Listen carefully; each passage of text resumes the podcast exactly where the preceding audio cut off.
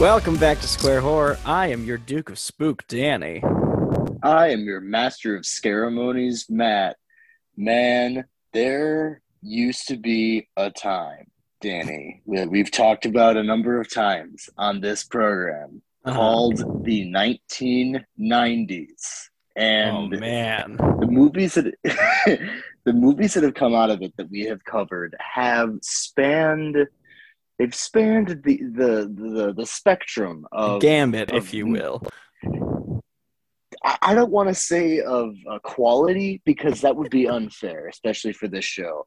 I will say they've spanned the spectrum of of human experience, Yes. Danny, in a way that in in a way that transcends movies now. Like I, I really hammered it home on the on the the high school movies, but they're really just is something about the vibe that this time period brought the movies, especially the teen drama, teen horror movies. yes, That is absolutely. un, that's unparalleled, and I would argue is missing.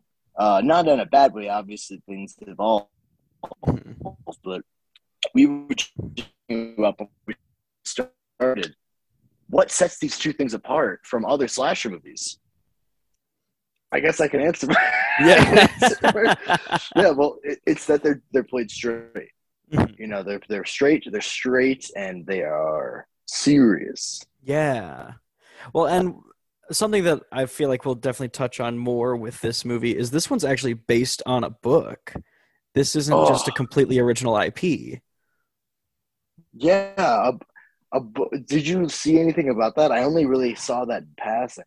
I did. And actually, the biggest thing that I thought was really interesting is that the author of the book was not uh, happy it was being made into a slasher film because um, when a few years before they were starting to work on the movie, um, the author, I think her daughter, uh, yeah, her youngest daughter had been murdered in 1989. Oh.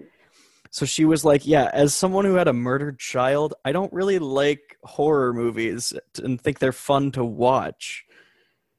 Oh my God! Yeah, Um, I, I had no idea that that was a factor in this. Yeah, I know that I had you know no the latter idea. Scream sequels. That's that's wild. I know the the latter Scream sequels suffered a bit in the early two thousands in the wake of the uh, the Columbine massacre, just in terms of people being like, "Do we really want to watch teenagers get murdered right now?" mhm. Um, and all jokes aside, the answer was always yes. Like the answer is never okay. Horror is something that is not appropriate for this moment. Um, so while I do, God, absolutely see why you wouldn't want your your beloved piece of, of your beloved work turned into something that hits close to home. Uh, Mhm. but isn't the book a horror book in the first place? It is a horror book, but in her novel, no one actually dies. They're just being terrorized. So it's more like a mystery novel rather than a true horror novel, which is how I guess I she think that- worked around it. But I feel like Huh. in making it a movie, they did have to up the stakes. So I Well, and- understand why they made it as they did. Sure. Well, and I mean, we know from uh, looking into the production for this movie that originally it was done relatively bloodlessly. Like they had to Mhm. do reshoots for some kills uh, Yeah. to add some. I mean, just I mean, and the blood that's added is purely just a splash of red on the camera, and that's it. There's Yeah. really not a lot of gore, you know, at all. hmm Yeah, these kills in this movie are very are fairly tame. They, They really leave it more up to your imagination. Sure, and I think that it's interesting because it, you know, now that you bring that up about the book, there's a good portion of this movie where the up until then, you know, the the person following this group of friends, Mhm. they're not a killer. They you know they, Yeah. they just limit themselves to terrorizing uh the their you know targets these these kids these main characters Mhm. so for most of it the killer isn't even a killer at all Yeah, it's just more of a harasser, which has Right, worse I think- connotations now.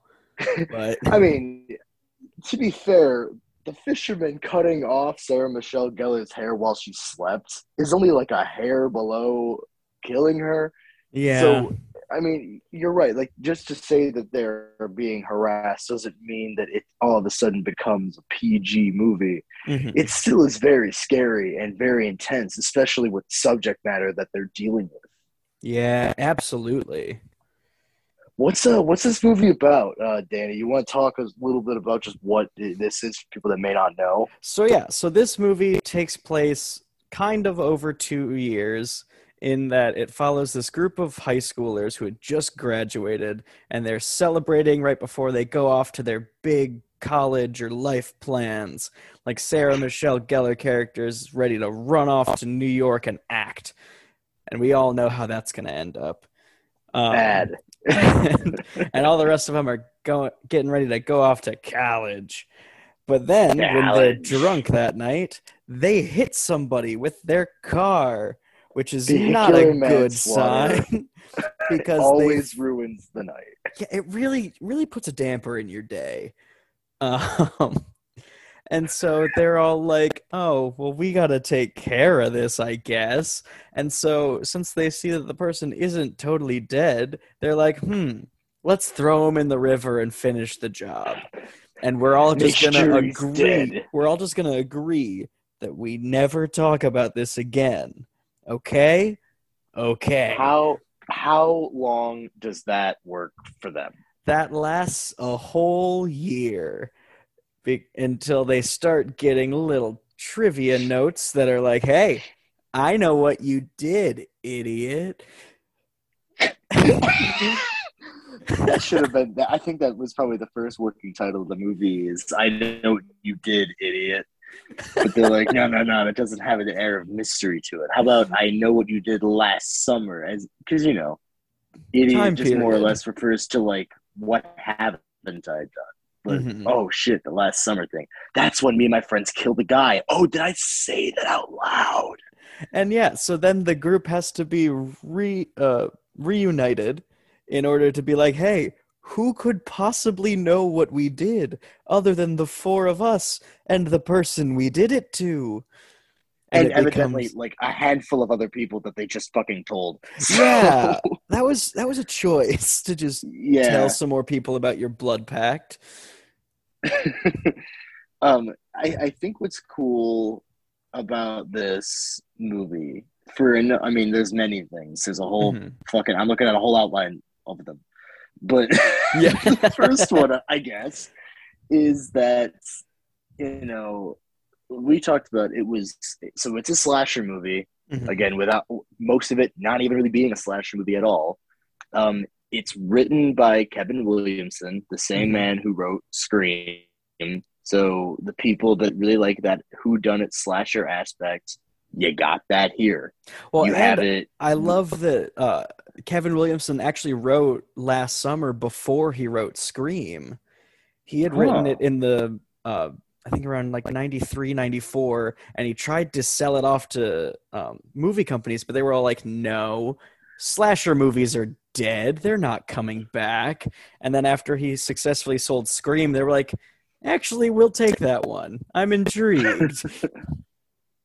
like wait wait wait come back come back come back you wrote that write this one for us yeah.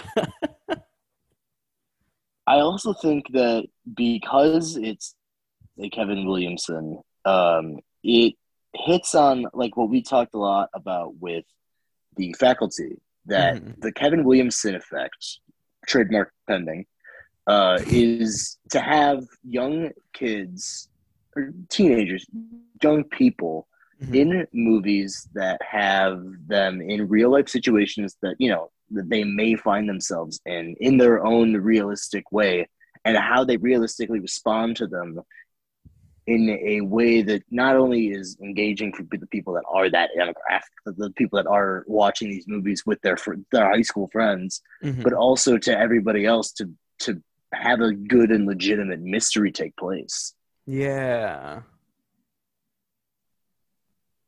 um, but that growing up aspect is what we're focusing on with this whole series and i think the the the good growing up thing the good growing up moment for this Mhm. episode of this series uh, what this thing highlights is um, the aspect so that you know we we've spent some time in the high school realm The last Mhm. several weeks, we've been doing high school horror, and now this is our big boy graduation transition from high school to the adult world.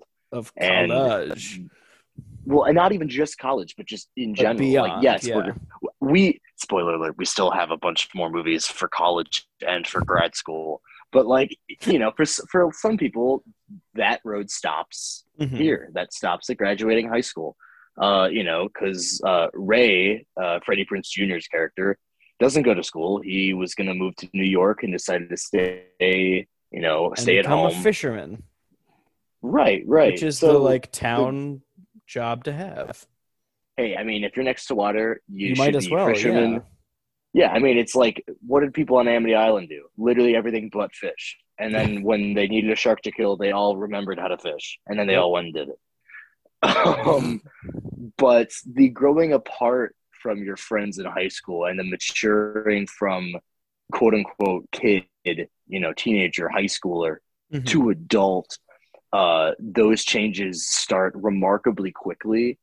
And all it really takes is absence from your hometown away from it. I mean, because Julie, our main character, she goes to college. Mhm. She changes a lot as a person. Her friends change a lot while she's absent from their lives.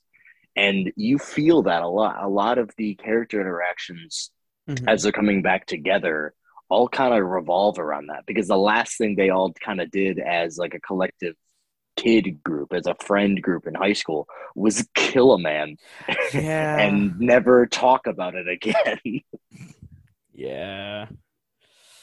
so i mean that brings up a You know, lot that of can really throw a wedge into things. yeah it can make things really fucking complicated i would think especially if you used to date Yeah. Yeah, that can Uh, get complex. Yeah, just just a, just a bit, just a little tiny bit. So, Danny, your girl is in this. Sarah Michelle Yeah, Gellar. she is. So yeah, Sarah So Michelle go- Gellar's in this yeah. movie. Um, this movie released the same year that the first season of Buffy started uh, airing on wow. whatever channel it was. Um, And I heard that's a good show. Yeah. Oh yeah, I, you know, here and there I watch it. It's not like I I've binged the entire series a couple times at this point. Um, but um, and she was also in Scream Two this same year because Kevin Yeah. Williamson was just rocking out banger after banger once Scream came out. Yes. And Scream 2, uh, when we inevitably get to that franchise, I think is like the slept on sequel. I think Scream Yeah. 2 is like just as good as the first one in a number of ways. Mm-hmm. Yeah, I'd agree with that, but we'll get into that Also- later. Her name is Helen Shivers. Yeah, kind of a- What? yeah, it's not. It's not a Shivers great name. Timbers? Come on, Helen. Um, and actually, Sarah Michelle Gellar, when she initially auditioned for this movie, she auditioned to play um, Julie, Mhm. um, which I think is also funny because um, Jennifer Love Hewitt, who does play Julie, auditioned to play Helen. So the two of them Really? just kind of swapped in the casting process. just and isn't that kind of interesting? Because I had a when I was watching it, I was thinking to myself how because you know the group of friends we're getting into them now. The group of four friends: Mhm. uh, Julie, Helen, Barry Cox. Good God, Barry Cox. Uh, I have so much about fucking Barry. uh, and then Ray Bronson. So Ray Bronson is played by Freddie Prinze Jr., who is Mhm. married to Sarah Michelle Gellar. And they Uh, met they- on this movie. This is the first They time they interacted. They didn't date till Scooby Doo, I don't think, but they did meet. On It was in between the two when they started dating, I think. they didn't get married okay. until between the two Scooby Doo movies, I think. That- Their timeline I get a little fuzzy they- on. Yes, I have to. I have to know. And then both. And I. I just know that the timeline currently is the two of them get to do Star Wars voiceover work because they're both big nerds that love Star Wars and their kids love Star Wars and it's just great and their lives are great. So good. They are they Um, are a but- true power couple of Hollywood. Oh, for sure. And they're just so wonderful. Like every time I see anything about them, it's just like them writing articles about being parents, and they just seem like They just seem like they're, good like they're having a great time. They do. They truly, truly do. Um, but uh, my point was that the Julie Jennifer Love Hewitt, her Mhm. character is dating Ray. So had they gone in a little earlier, had they switched parts, maybe Sarah Michelle Gellar and Freddie would have gotten together a little bit earlier. It's it's true. It's possible. Yeah, Wow. Sarah Michelle Gellar though just got to spend a lot of time with Ryan Phillippe, who we have to mention was in Wish Upon, which uh, I go, think Kevin. We might we might have to cover one today. Uh, we probably will. Um, but actually, I'd be willing to um, give it a chance. uh, Ryan Phillippe um, was actually Phillippe? suggested for this movie by his then girlfriend uh, Reese Witherspoon, who auditioned for the movie, but then said, mm, "I don't want to do that." So she withdrew her name from consideration and was like, "Here, this is my boyfriend. Let him audition." And he made his That's way into the movie. uh, yeah, he he plays Brian uh, Barry Cox. Uh, Barry Cox. okay, so before we unpack Barry, uh, Ryan Phillippe has also done a bunch of voiceover work. Um, he he's one of those people that's like they were an actor for a long time, and then they're like, I'm really good at vocal expression, and then just did every video game from like 2012 on. Amazing.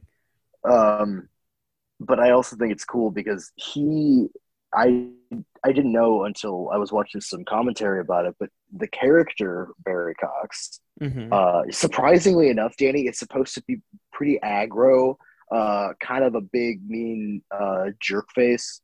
I don't know if that reads at all in how he's played. Yeah, but that he's also supposed to be a big guy, a physically large presence Mhm. uh, and Freddie Prinze Jr. I think is like six foot. So what he did instead is he turned up his like attitude and his physical like just his physicality to Mhm. try to make himself seem bigger.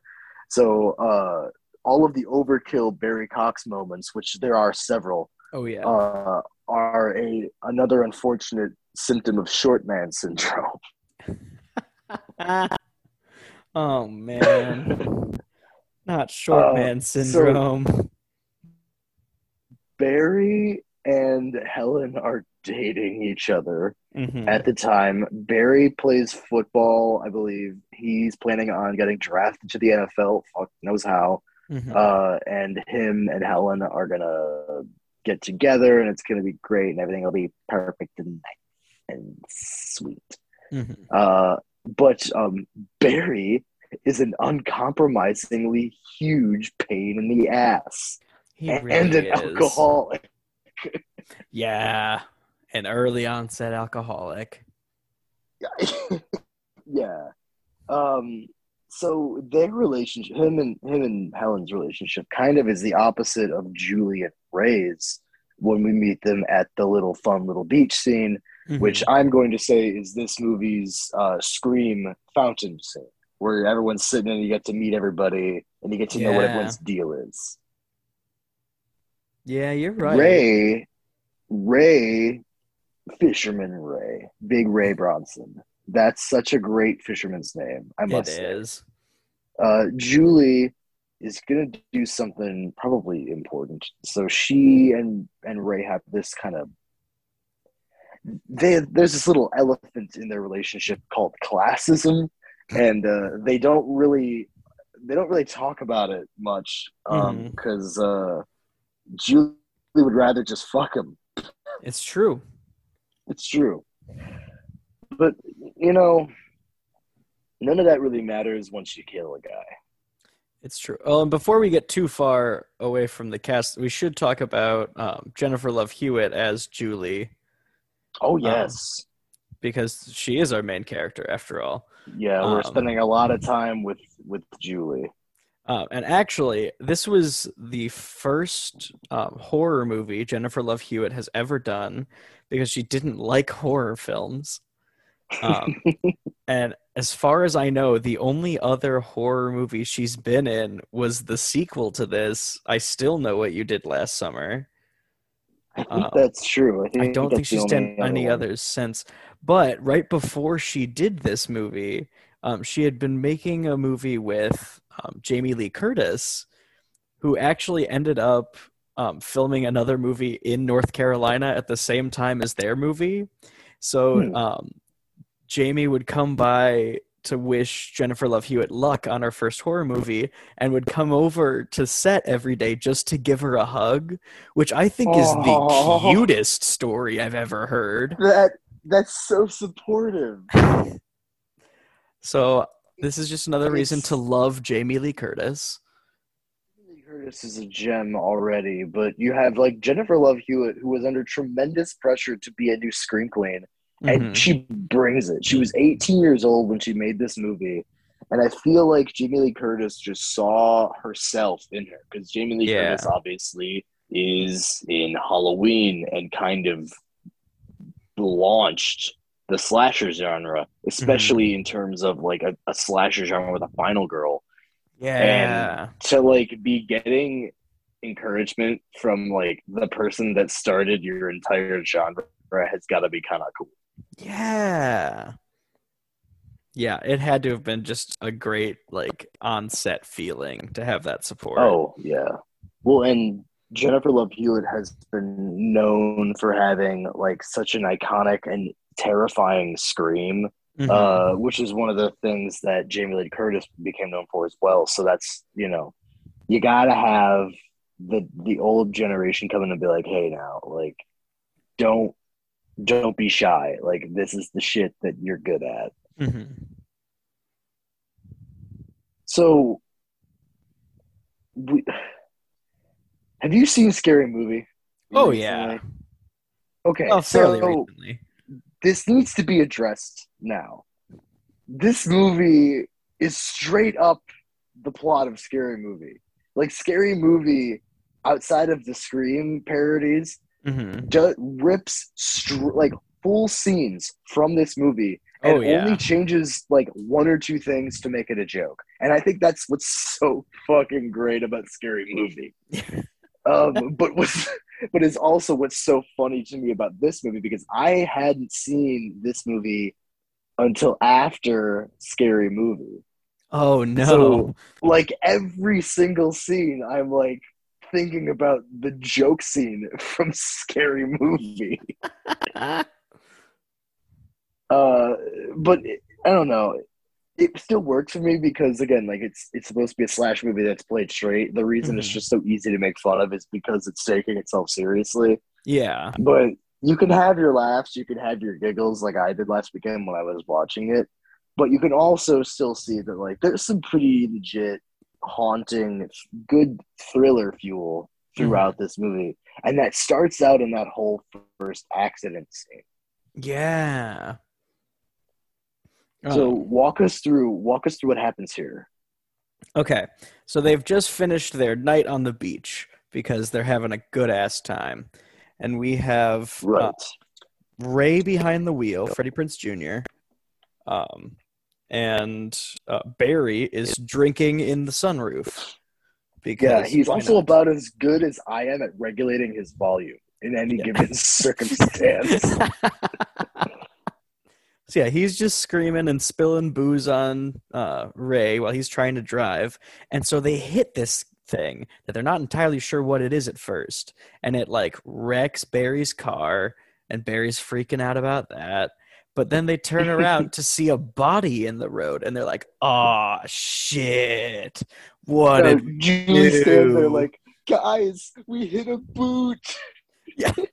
That's right, because it's just the boot on the road before they find the person. Guys, we hit a boot. And attached to that boot is a body. So yeah, they Again, find I just keep thinking about scary movie. they find this body, and they're like, "Oh my god, what are we gonna do? Did we just hit a dude? Did we just kill someone? We can't deal with this. We're drunk and seventeen. We don't know what we're Honestly, supposed yeah. to do." And one of them's like, "We should call the cops," and they're like, "No, that's stupid," even though it's probably the right thing to do. Yeah, Because, you Barry know- Cox says it's a bad idea, and Barry Cox is drunk and insane, and they listen to him. hmm And so they're like, "Ah, we got to get this out of the road." But lo and behold, another Oh, car shit, is someone's coming, down the road. And, And who's in that car? It's Leonard from Big Bang Theory. But, like, like a decade before 15 that. years before Big Bang Theory starts. And then he hits on Julie. Yeah. And like, Like, he I- knows Julie's dating uh Ray. And Ray is right there. And, he, fucking Barry Cox would be in his face being like, stop hitting on my friend. But he's too busy moving a body covered in blood. Mm-hmm.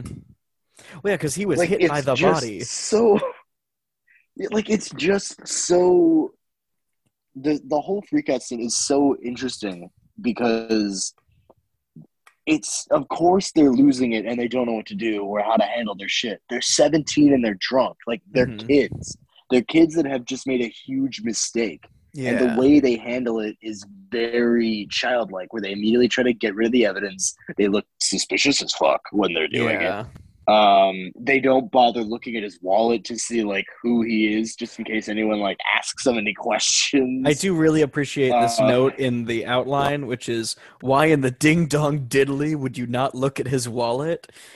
you're goddamn right because it's also right above but the fact that they cared about the crown as evidence was so strange and like it shows that like they're half intelligent because they kind of have an idea of like how to not get caught with murder. Well, because like they come up they with a really good excuse for uh, Barry to not be talking to Leonard because he they're like, oh, he's just puking, he's really sick because he drank too much, and that's the reason he can't. You can't look at his bloody front Mm-hmm. right now.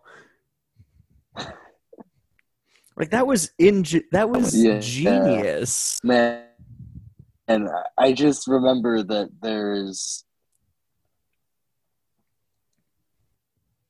oh sure absolutely i Mhm. just remember that there's also a bit that there's like you know when if you ever should not should if you ever do accidentally like hit somebody the longer that you do not do like the, the more suspicious shit you do in the meantime or Mhm. just like the longer that you spend not telling the police that you did it the more suspicious you're going to be and yeah, the less the worse they're it's gonna buy, get well we just didn't know what to do so we stayed quiet for a year. Yeah. Right. So like but you're right. Like they definitely have those like moments of like make sure that we cover for this this way or like make sure we get that crown because that can be linked back to the one and only beauty queen of Fish Bay or Mhm. whatever. Wh- whatever Helen was. Yeah. but yeah, like there's those moments of we need to it's also kind of, if anyone ever does start looking up Mm-hmm. So like the the the the aspect of the mystery is just, oh shit. And it's like oh shit they tried to cover it up and someone's gonna know. hmm So then ultimately when you know Barry screams at them to make a pact right now and straight up like manhandles them. Yeah. They're gonna be willing to go with it and then it's on them. At that point on they take full responsibility. hmm So a year passes. You can tell because of the alt rock band that the campus. Yeah, a Yeah, and year we're back to another We- 4th we of July up, As parade. we always do. College quad and some alt rock band is playing, and then Julie does a dramatic turnaround to show the time has passed. She's changed her hairstyle. She looks like fucking garbage. I oh. believe the look is called guilt, and it's very in this season. Oh my god. Poor Julie. Sorry, I just came for her whole. I was like, you just life. Roasted sorry, her Julie. life. I really kind of ignore her a lot throughout this outline because I just keep thinking about how Barry totally is the killer, but he's not. He he could be the killer. yeah, like If- he, if he he weren't a killer. if this were real life, Barry would be the killer. Yeah. That would be the type of thing that they're like, oh well, we weren't sure Barry was the killer, but now that you say that he is, we absolutely fucking see it. hmm Uh, so what's Julie up to? after a year? Um, oh God, what is she up to at this point? Because she's See, that's off. the thing. She, she's just doing nothing. Because she's just finished her first year of college. So isn't she just like heading back home for the summer? Yeah, Just she's kind of just on vacation. home, summer break. Yeah, man. See what what's different, what's changed. Coming back from college, man, is always hard on you. it's always a little different, and like she doesn't really have her friends anymore. She thinks Helen's off in New York. Yeah, she knows and- that uh, Barry's just kind of there again, being Barry, And she can't see Ray again because they because they broke, broke up. up. man, and all of that kind of doesn't matter when again you're guilty of killing a man and you haven't said anything about it. And you start to get ominous notes at your home. Yeah, that really doesn't help the guilt because then you're Mhm. like, well, now someone knows, and now I don't know. I now I have to confront what I've done, whether I like it or not, and make my friends confront it with me. You know, in a very sad and kind of soul wrenching way, you have to come in and be like, hey, so I know we haven't talked in a while, but like that horrible thing that we did that I'm sure none of us actually care much about, it's absolutely It's becoming a problem. Again. Well, and Julie also immediately like curbs Helen when she's like, "Hey, I miss you," and she's like, "Oh, by the way, remember that thing we did? That's Mhm. bad." I'm like, "Wait, Julie, are you the killer?" Yeah, like be be nice to your friends who obviously are going through a rough time. Like Helen who had to come home after her dream was obviously crushed and now works in a department store. Poor Sarah Michelle Gellar. With her sister. Yeah. Oh my god, I forgot about her sister. Ex- Ugh. Unfortunately, exactly. um, Yeah. the her whole thing about having to come back and how it's absolutely not a problem for her is such a cool thing that I think Sarah Michelle Gellar plays really well. Like Mhm. again, because it's a Kevin Williamson script, he brings a lot of the real problems that these kids have to deal with, the young people got to deal with. And because they cast young people, it's very easy for them to be like, oh, okay, like, well, what's life like? And then use that. Mhm. You know yeah. how acting.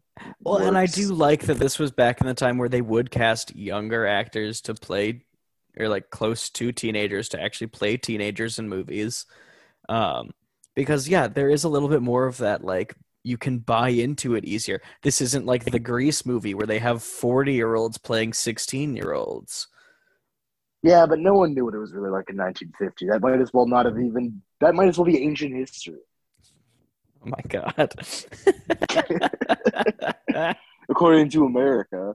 yep. Uh, also, on on the level of like, just what's everyone doing up to now? Like, Julie's been at college. hmm Um, Helen's been working at a department store, holding it together. Ray is a fisherman. fisherman. On What's- his new boat. What's like Barry been up to? Just being rich? Barry is rich and just trying to get through college as like not a football star anymore. So like that's really made it like a soft blow to his ego. So he's got to be like a normal person. No, no, no. He's still a drunk. Don't get me wrong. And no, no, still no, no. psychotic. But like going to college not Oh. as a football scholarship. is just like anybody else. oh yeah, yeah, yeah. He's just still an asshole about it. oh, I'm, I'm glad. I'm glad that nothing has changed. I'm glad that Barry is, is worse now. Barry is the grounded one in that he doesn't change. Barry's the glue. I mean, kind of, because he's the one who's like, "Now we can't tell nobody nothing." I don't know why he went. Into, I don't know why I went with the accent, but I'm No, sticking with because it. it's. I mean, this movie it takes place in North Carolina on the Outer Banks, but it might as well be like New Jersey because honestly, "Whoa, Barry" quickly becomes the tagline of the movie.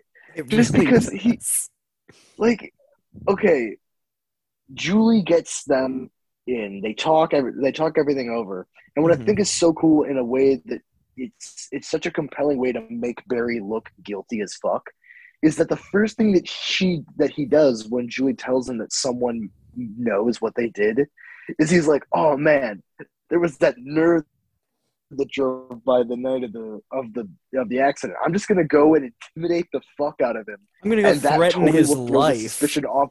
Right. That'll totally throw the suspicion off of me. And I'm like, Yeah. dude, you're gonna go tell the one guy that can go to the police because he doesn't really know. Like that makes it suspicious for you. Like only the killer would want to do that. Only the killer would make such a big show. Why would you threaten him with what would later become the killer's go-to weapon? Like you said And- that, you idiot. Well, and because this is a slash movie that's being played straight, there's going to be red herrings galore, and a lot mm-hmm. of them are you. You're not going to be able to tell what's a joke and what's real. So truly, Yeah. for most of this movie, as much as I'm like, I know Barry is not the killer, but I'm like, Barry totally could be the killer. he's definitely got the right mindset for it. yeah, he already just manhandles people that are his friends like they're his murder victims. Yeah. but that's all funny and haha great until he gets a note from the killer. Mm-hmm. And then he's like, "Oh man, this is getting real." Again, I think it, again, I think about the scene from Scary Movie, but putting that scene out of my head, him being, you know, that that picture that gets put into his locker Mhm. is legitimately very scary. yeah. Like that is a very scary scene. Like putting yourself in the position of any of any of these kids, but Barry this scene specifically, that's fucking horrifying. Like it's Mhm. very scary, and it really does build the thriller narrative of like, all right, just because we know it's not us doesn't mean that it's getting us any closer to figuring out who does know. hmm Yeah.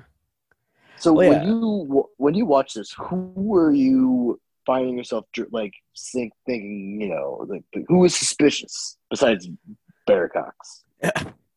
I mean, it is Barry. I do like that they kind of add a little layer of red herringness to Leonard from Big Bang Theory, only to immediately kill him off to like set the Yeah. stakes for the world. right? Um, They're like, okay, you thought it was him. It's not. Oh, well, and I kind of like that they have a lot of like subtle red herring type um hints towards Ray now that he's working on the boat and he's theoretically changed a lot as a person. yeah, and um, he has this very cryptic ending with Julie that Mhm. probably goes hand in hand with when you know the, the feelings that she keeps bottled up about the murder are probably right next to the ones she keeps bottled up about dreamy dreamy fisherman ray Yeah, on his new boat. Um, and like obviously, all of them have a lot of emotions about what they've done and how they've talked to nobody about it. They all just need to really have a like go to a therapist and like just tell somebody about it. Danny, is this yet another tally mark in the ever expanding tally mark side of this wouldn't have happened if they just talked about their feelings. I mean, this one would have been a little bit harder to like completely avoid. i mean sure but like talk to each other damn it. Talk to the police. It's okay. This Go is an honest mistake. Take responsibility.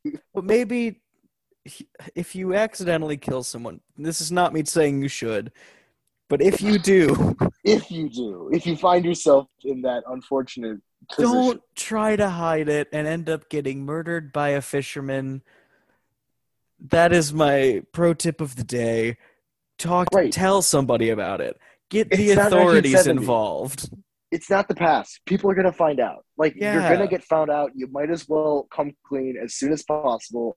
Otherwise, you're gonna look like Casey Anthony, and she killed her daughter. And you didn't kill this person, so you don't want to look like someone who is guilty. So just talk to the police, okay? Please. And you get a lawyer. Get a lawyer and Get a to lawyer.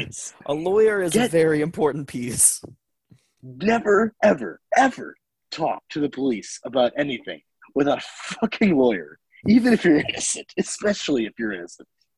Yeah. This is, I took law enforcement classes. I'm not even like I don't even have a bias. Like it's just common sense. Like do it, please. This has been your latest uh, edition of um, law advice from the Square Horror hosts. You know what? If you can't come to your horror podcast for legal advice in this economy, Danny, where can they go? Nowhere else that a grad student and a fucking actor will tell them what to do. hey, listen, together we could really, really sell them on it being the right thing to do. it's true. We really could. We're really good salesmen, even though neither of us have any sales experience. Or business degrees. all we really can do is talk, and Yeah. that's what brought us here. And now we've been doing this for a while. Now the show has reached a meta point that it cannot come back from. So anyway, uh, next up, Uh, so we've got Helen Speak- because she speaking of the hasn't had anything. Oh, right before that, though, I want to speak of the police. Mhm. I think what this one does that that adds to the the threat aspect, and and Urban Legends does this a lot too. We're going to be talking about it quite a bit. Uh, the interesting thing about these slashers is that because there's no amount of urgency, Mhm. they don't believe there's a killer on the loose. Like that brings a entirely new, you know, set of circumstances into play. That this killer is pretty much willy nilly acting with impunity, Mhm. and no one even believes there's a killer. So half of the battle is just convincing people that something bad is happening, let alone what you think may be happening. yeah. You know, like Yeah, when you put it up against right. Scream, like you know, at least the cops are actively looking for a murderer, hmm and it's just up to the murderer to like hide in plain sight. In this case, nobody but these kids knows about a crime because to know about the crime, you have to also know about this other murder, this accident. hmm Yeah, this bigger problem. Right. So not believing there's a killer on the loose, it, it gives the killer credence to just kind of fuck with them. hmm And the way that he fucks with Helen is also very legitimately Dude, scary. it's fucked up. it is fucked. Like, it's already bad enough if you just randomly cut somebody's hair, but to do it for someone who, like, so obviously really cares about her appearance, and it's like one of the few things that she still has control over, is just so fucked. It's also so fucked the way because it's done in such an intrusive, like, personal attack that I can yeah. come into your house when you're asleep and do this hmm whenever I want. Yeah, it's like it's an ultimate like act of this is going to sound worse than I mean it to. It's like an a, a true act of like terrorism over a person in that you can do Yeah. they have no power over what you can and can't do at any given time because they have like we've mentioned earlier they can act with impunity. Right. It's it's very scary to have a stalker that the motive is not a a personal, you know, like if just you're right. The motive is, is micro terrorism Mhm. instead of some kind of personal obsession. You know, because it seems to be from what we know that this is some kind of, you know, in a way like a revenge, like someone that knows this guy is dead especially once you start in- integrating, you know, once Julie finds out uh, the, a guy that died that night and his family, and his family is like, yeah, you know, you know, we we don't think it was an accident. We think someone killed him, Mhm. and just the whole thing is, you know, it, it brings that like, oh, fuck, like if this is this level of personal thing, it's, it's someone's doing it out of revenge. It's it's you're right that micro terrorism aggression Mhm.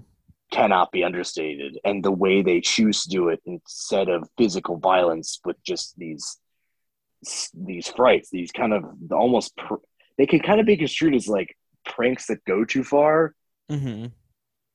because they're just like harassments Yeah. Yeah, Uh, you're but totally yeah. right. But cutting someone's hair, anybody's hair, I, I akin it to like it's like the classic scene from The Godfather where they, the guy wakes up with the horse head in his, in his bed. It's a Mhm. it's sending a message. You know, cutting her hair Yeah. was sending a message. Mhm. For sure. You know. So that means that there's also a double red herring that someone in the mob was doing this. I knew it. It was the Italians. Oh no! Also, uh, really weird brief aside where it just links up. The woman that plays uh, the guy, I forget his name. The guy that they think they killed. Uh, What's the kid's name? Not Brian. Yeah, Uh, Brian. Brian? Is it Brian? I think it's Brian. Well, it's it's who uh, Helen and Julie go see. His sister. Yeah, Um, Missy, right? That yeah, Missy. The actress was in a movie called Donnie Brasco, which is uh, a Johnny Depp movie where he plays an undercover cop infiltrating the mob. Great movie. It all comes and back to the It mob. all comes back to the mob. Uh, this is just an example that you could just can you could just construe conspiracy out of anything because the killer is not in the mob. The mob is not even mentioned in the movie. Not even a just little Put that on it exactly. Yeah. I just put mob connections in there, and then I have to go ahead and dis- someone has to waste time disproving that. hmm And again, the cops didn't even believe it's a murderer at all because these people are not dying; they're just disappearing. It's true. Because yeah, there are no bodies to be found. Because No even when they find a body in Julie's uh, trunk that is surrounded by crabs, Crabs. by the time they get back to it and she wants to prove that it was actually there, the body and the crabs are gone. That is straight up jigsaw level fucking with the cops. By the way, just being like, "Oh, look at this." Would it be funny if it just wasn't there and you have to sit there scratching your ass trying to explain how that happened? and in such the a meantime- short period of time. Exactly. Like we were just looking at there were a lot of crabs there. Like you cannot move them all that quickly. dead body like covered in seafood and both of those things i would imagine stick around It's odor wise Oh, that's true. He had to really Febreze the trunk on his way out. Blind smell tests just bringing people into rooms full of bodies and crabs being like smells like a new car in here oh my god. That's, You ever the think about those ad. Febreze commercials No, where they oh, just yeah. bring you into like the bathroom from Saw, and they're like, "Wow." And then the end of the commercial, they're like, "Oh, look around here, it's gross." And then the commercial always ends there. I feel like because the next thing is a tape recorder being like, "You thought this was a Febreze ad? Now you're being tested." yeah, it's always like this intense like cat lady home that's just surrounded by animals and like litter boxes. someone- Somewhere that no one would ever think to go looking for you at. Yeah. You are surrounded by large mouse traps. exactly. um, so we're, we start to we start to ramp up. The killer starts to not think that terrorism is funny anymore, and believe me, I get it. Uh, and he starts killing them. Yeah, he it's it's time. deciding that he's time to build up the kill put count. his yeah his his money where his hook is and start gutting these kids. Uh, I think the the biggest death that surprised me, if we're, we're I guess we can get into spoilery then, Mhm. uh, if someone is so inclined uh, to know a heads up. Death wise, um, the one that surprises me the most, and I'm glad in a way the movie doesn't. I know some people have problems with the death, but the the chase scene that ultimately leads to Helen's death, I think is very cool. Um, the chase itself is great. There's a Mhm. number of really good stairs uh, and clashes with there.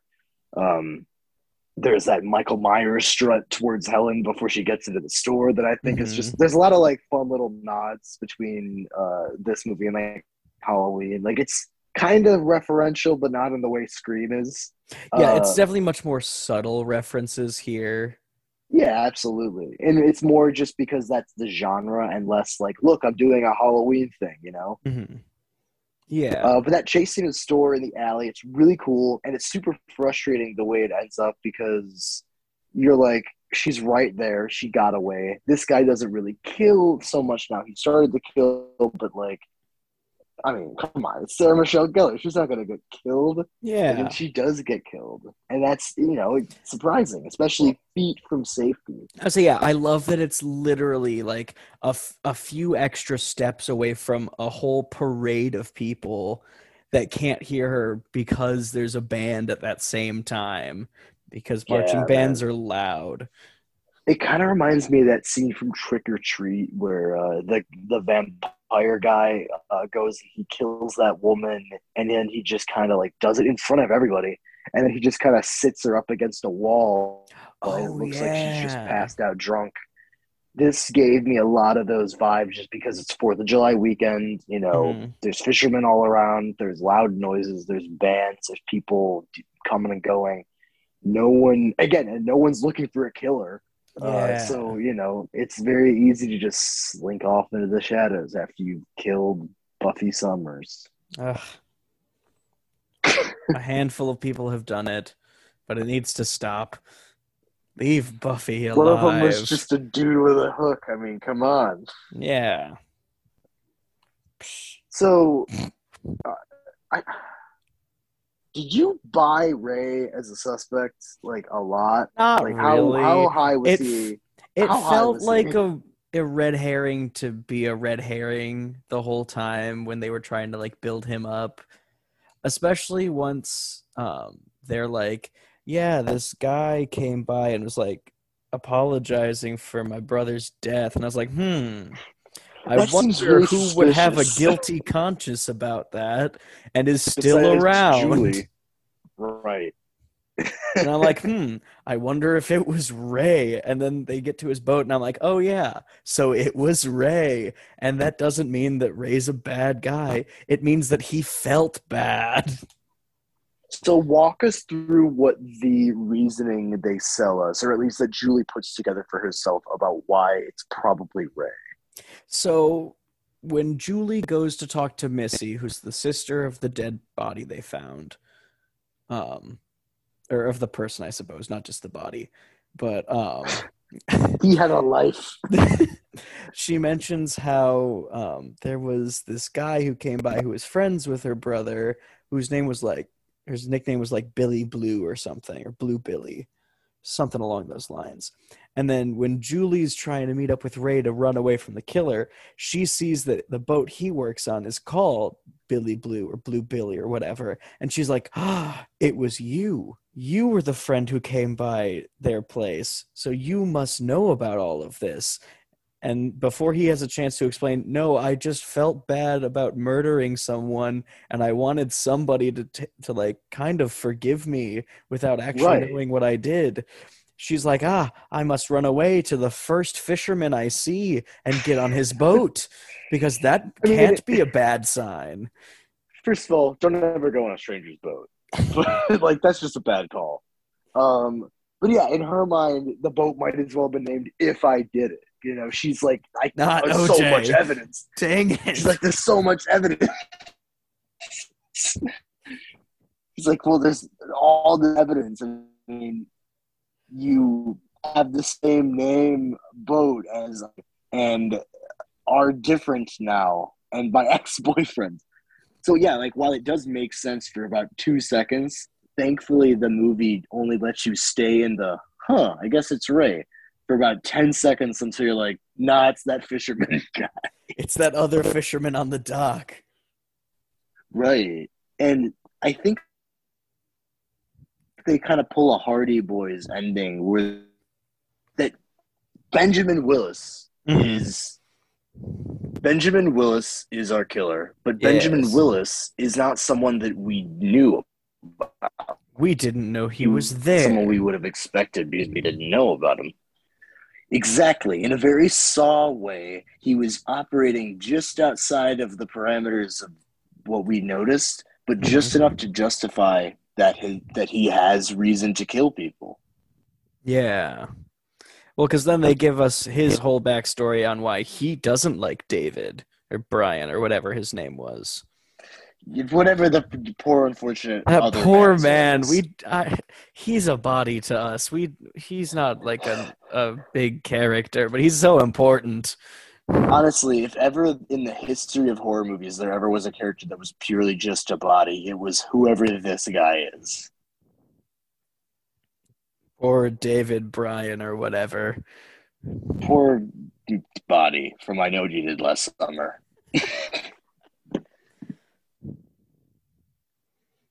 What's his deal? What's Ben? What's the Sweeney Todd shriek cue? The Benjamin Willis tie to the murder. So Benjamin Willis is the father of the. Okay, so follow me here. He's the father of the girl who was dating Brian David, whatever. Who Brian had, David Gilbert. yes, who had Whatever. We're just died, gonna call him that. who had died two years ago from some kind of accident. I think maybe a car accident. It was a And- drunk driving accident. Yeah, yeah, yeah, yeah. And so Brian David Gilbert felt so bad about it, so he was depressed. And so when they all thought they hit somebody, um, and they did, um, it was actually after Benjamin Willis had murdered Brian David, um, because he was so upset about him having been the cause of his daughter's death. And so now he's just trying to wrap up all the loose ends and be like, nobody needs to know because I just told my whole backstory to you just so I can kill you in true James Bond villain fashion. Yeah, like can you imagine like if right before Jason kills a camp counselor, he just like explains his entire fucking life, but he does it every single time he kills a camp counselor. Friday the 13th would suddenly become a lot longer. It'd be like, I kind of liked it when Jason didn't talk. Yeah. I kind of liked it when he was just a hook.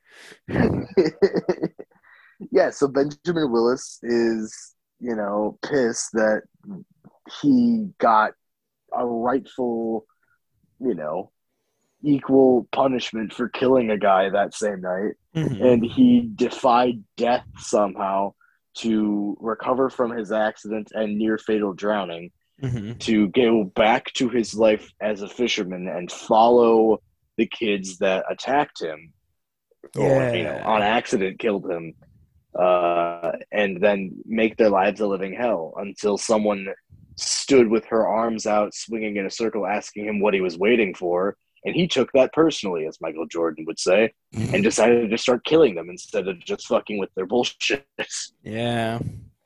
because i feel like he was like i was willing to let it go but guess not But you know what? Now you gotta die. Now you've got to die. So, how this movie wraps up is interesting because they do that Friday the Thirteenth thing where they have like a denouement of like, oh, everything is fine except it's not, and then the movie ends. Yeah. Do, do you know if they knew they were going to have a sequel after this? I don't know, but I think since um I guess how I viewed it, I don't have any research to back this up, so this could just be my mind. But I imagine that since Scream did well and they knew that had sequels since it was coming out the same year as Scream 2, I am willing to bet that they redid the ending of Kevin Williamson's script to make it so clear for a sequel so that Mhm. they knew they would be able to do it. I don't think they thought they were going to have two sequels, but I No.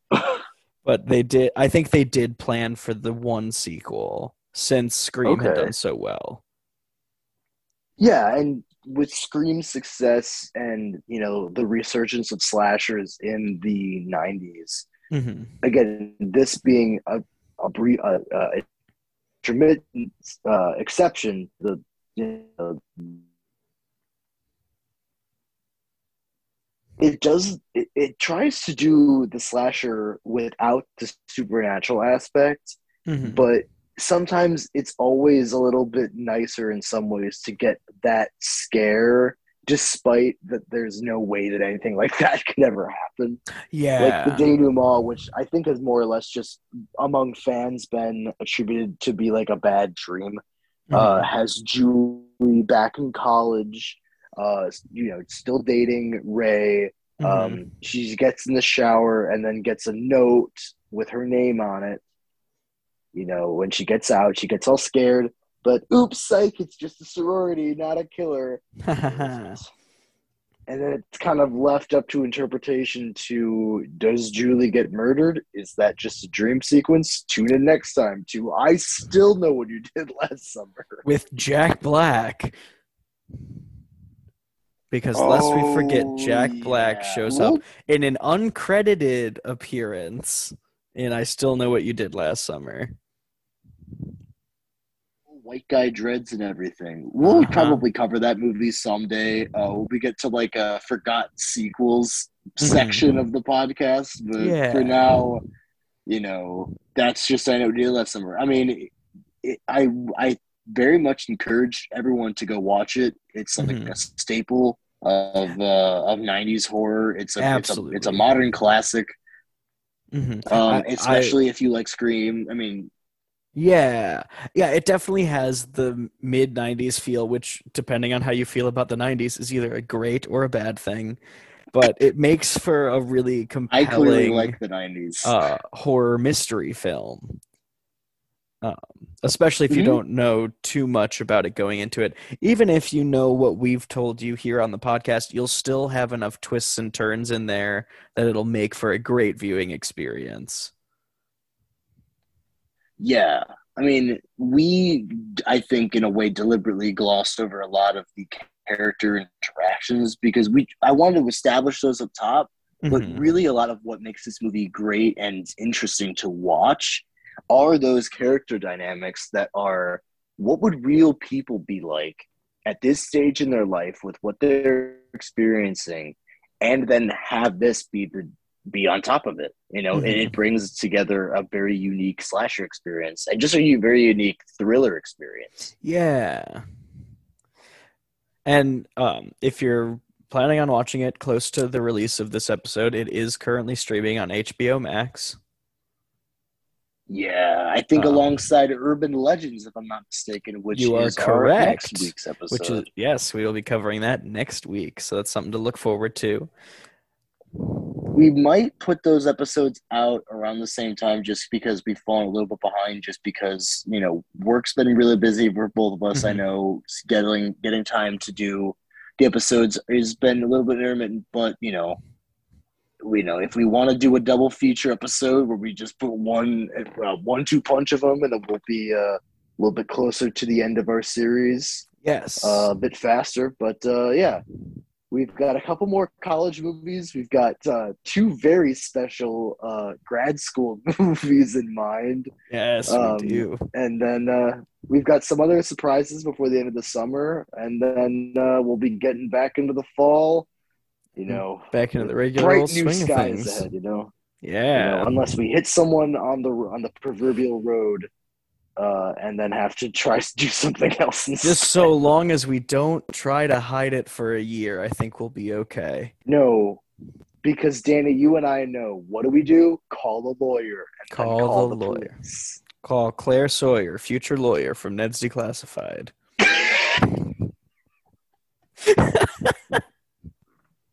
That's it. I'm gonna give you that as you gave the the end of episode um, suggestion. What do we fucking usually give? The the advice, the end Oh, of episode advice. I'm yes, gonna yes, you.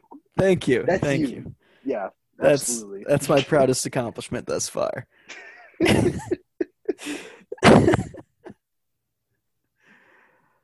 All right, where can they reach us, Matt? Oh, that's right. The podcast Instagram is the underscore square horror podcast. You can email us at squarehorrorpodcast at gmail.com. All right, we'll be seeing y'all next week. And until next time, you stay spooky out there.